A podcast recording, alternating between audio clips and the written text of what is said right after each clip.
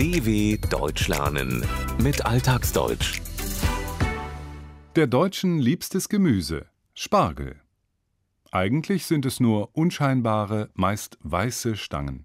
Doch sobald die Spargelzeit anbricht, sind viele Liebhaber des heimischen, königlichen Gemüses nicht mehr zu halten. Allerdings hat es seinen Preis. Ach, wenn der Spargel wachsen tut, dann fasst mich der Liebe Glut. Mit den ersten Spargelstangen kommt der schöne Lenz gegangen. Die Deutschen lieben eher den weißen, die Franzosen vor allem den grünen. Die Rede ist von Spargel, genauer gesagt vom Gemüsespargel Asparagus officinalis. Dank Importen aus Übersee und Südeuropa gibt es das Gemüse zwar das ganze Jahr, doch Kenner warten auf die heimische Saison. Die begann früher im April, aber dank Heizschlangen, die den Boden erwärmen, kann inzwischen oft schon im März geerntet werden. Definitiver Ernte- und Verkaufsschluss ist immer am Johannistag, dem 24. Juni, getreu der alten Bauernregel sind die Kirschen rot, ist der Spargel tot. Damit die Pflanzen genug Kraft für das Wachstum im neuen Jahr haben, muss man sie dann erstmal in Ruhe lassen. Kaum gibt es den ersten heimischen Spargel zu kaufen, gibt es für viele Menschen in Deutschland kein Halten mehr. In vielen Haushalten kommt dann mindestens einmal wöchentlich Spargel auf den Tisch. Restaurants überbieten sich auf ihren Speisekarten mit verschiedenen Zubereitungsarten. Die Meinungen gehen allerdings auseinander, welcher Spargel aus welcher Region am besten schmeckt. Mancher schwört auf Bruchsal in Baden-Württemberg, ein anderer auf den aus Schrobenhausen in Bayern.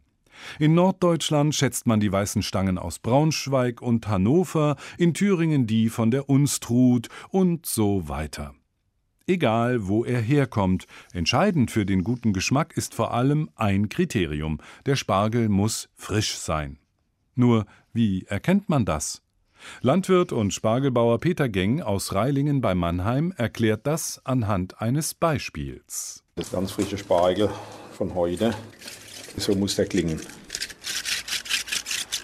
Das ist also ein sicheres Zeichen, dass er frisch ist. Und dann haben wir hier noch die Anschnitte und die dürfen also nicht eingetrocknet sein oder aufgerissen oder aufgesprungen. Ein Kriterium für die Frische ist der sogenannte Anschnitt. Hat eine Stange auf dem Feld die passende Länge erreicht, wird sie mit einem Messer oberhalb der Erde abgeschnitten, dann in Kisten gepackt und weiter transportiert. Ist Spargel nicht mehr frisch, ist die Schnittkante trocken oder sogar aufgesprungen, hat Risse bekommen. Um die zunehmende Nachfrage zu decken, wurden die Anbauflächen mit den Jahren immer weiter ausgedehnt.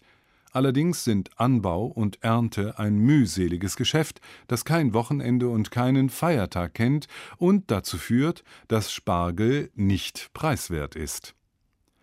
In der Regel werden Erntehelfer aus osteuropäischen Staaten als Saisonkräfte eingesetzt. Traditionelle Sorten wie der Schwetzinger Meisterschuss werden nur noch selten angebaut.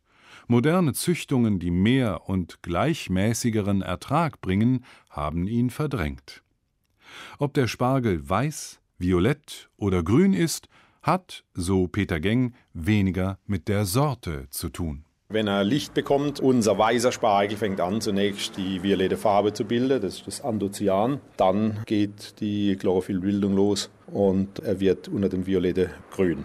Man kann also jeden Spargel entweder als Weißspargel oder als grüne Spargel. Gezüchtet wird der Spargel deshalb unter riesigen schwarzen Plastikfolien, die zum einen das edle Gewächs vor Licht schützen, andererseits die Wärme der Sonne besonders gut aufnehmen und weitergeben. Stößt die Pflanze dann durch die Folie durch ans Licht, fängt die Farbbildung an. Der Pflanzenfarbstoff Anthocyan sorgt für die Violettfärbung, das Farbpigment Chlorophyll für die Grünfärbung. Für den Geschmack nicht unwichtig, so Peter Geng, ist dann noch die Bodenqualität. Verschiedene Gewanne haben unterschiedliche Bodenqualitäten. Eine Gewanne ist eine Feldregion, die also gemeinsame Bodenqualität hat. Und es gibt also wirklich Kundschaft, die behaupten von sich, sind in der Lage, hier die Bodenunterschiede herauszuschmecken. Ganz wie beim Wein also, wo die Kenner besonders Gewächse schätzen, die ihren Bodencharakter widerspiegeln. Darüber hinaus kommt es natürlich noch auf die schöne Gestalt, das Aussehen an, sagt Peter Geng. Klasse 1 sind makellose Spargel, gerade, geschlossene Köpfe, einheitliche Farbe, entweder weiß oder violett. Und dann äh, gibt es natürlich die Handelsklasse 2, die beinhaltet schon gewisse Schönheitsfehler. Es gibt noch eine extra dicke 26 bis 36, wir nennen die gern Jumbos. Das sind also wirklich solche Ogis. Die werden allerdings nicht so sehr gerne genommen, weil man hat weniger Kopfanteile. Landwirtschaftliche Erzeugnisse und Fisch, die in Deutschland verkauft werden, werden nach verschiedenen Kriterien geprüft und dann in sogenannte Handelsklassen, auch Güteklassen eingeteilt. Die Handelsklassen für Obst und Gemüse reichen von Extra, der höchsten Qualitätsstufe, bis zu 2. Dann kann die Ware verkauft werden, weist aber Fehler, etwa bei Form und Farbe auf, umgangssprachlich gern als Schönheitsfehler bezeichnet. Sie ist nicht makellos, fehlerfrei. Beim Spargel sollten die Köpfe, die Spitzen, makellos sein, denn sie gelten als der leckerste Teil. Daher sind Oschis umgangssprachlich riesige, dicke Stangen nicht so beliebt bei den Kunden, weil der Spargelspitzenanteil gering ist. Oh, wie wird das Herz so weit, naht die schöne Spargelzeit. Jedem Jüngling schwillt der Mut, wenn der Spargel wachsen tut. Ob dick oder dünn, pur mit Butter oder allerlei Soßen, Spargel gilt als feines Gemüse.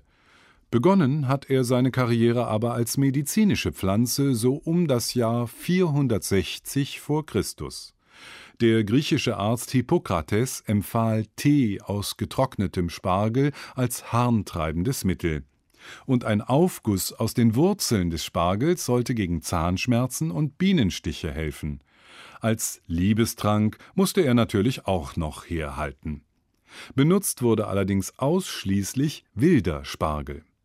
Kultiviert und als Gemüse geschätzt haben ihn erst die Römer rund 200 Jahre später. Wo genau er herkommt, ist übrigens unbekannt, vermutet wird Kleinasien. Im Mittelalter galt der Spargel in Europa dann erneut als Heilpflanze. Seit dem Ende des 15. Jahrhunderts wurde das Wissen seiner heilenden Wirkung in Kräuterbüchern verbreitet. Erst danach wurde Spargel zum beliebten Luxusprodukt des Adels und zierte die höfische Tafel. Mit dem teuren Gewächs ließ sich Status demonstrieren, weshalb sich das aufstrebende Bürgertum im Zuge der Industrialisierung bemühte, es dem Adel gleich zu tun. Ende des 19. Jahrhunderts wurde Spargel das erste Mal in Dosen konserviert. Jetzt zählte fast nur noch der Genuss. Das Statussymbol verblasste, weil das Gemüse für jedermann zugänglich wurde.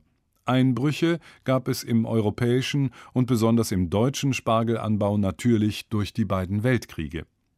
Auch wenn es Vitamine besitzt, besonders nahrhaft ist das Gewächs nicht.